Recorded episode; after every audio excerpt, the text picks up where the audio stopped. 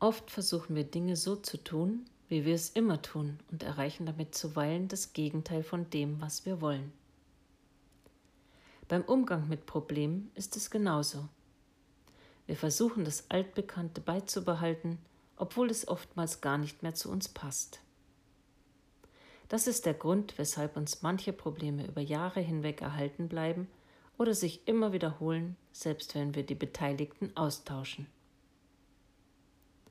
Heute werde ich mir dieser hinderlichen Verhaltensmuster bewusst und durch dieses Bewusstwerden habe ich bereits den ersten Schritt zur Veränderung eingeleitet. Am leichtesten begegne ich mir dabei mit einer guten Portion Humor und verknüpfe diese Selbstbeobachtung mit der entsprechenden Emotion.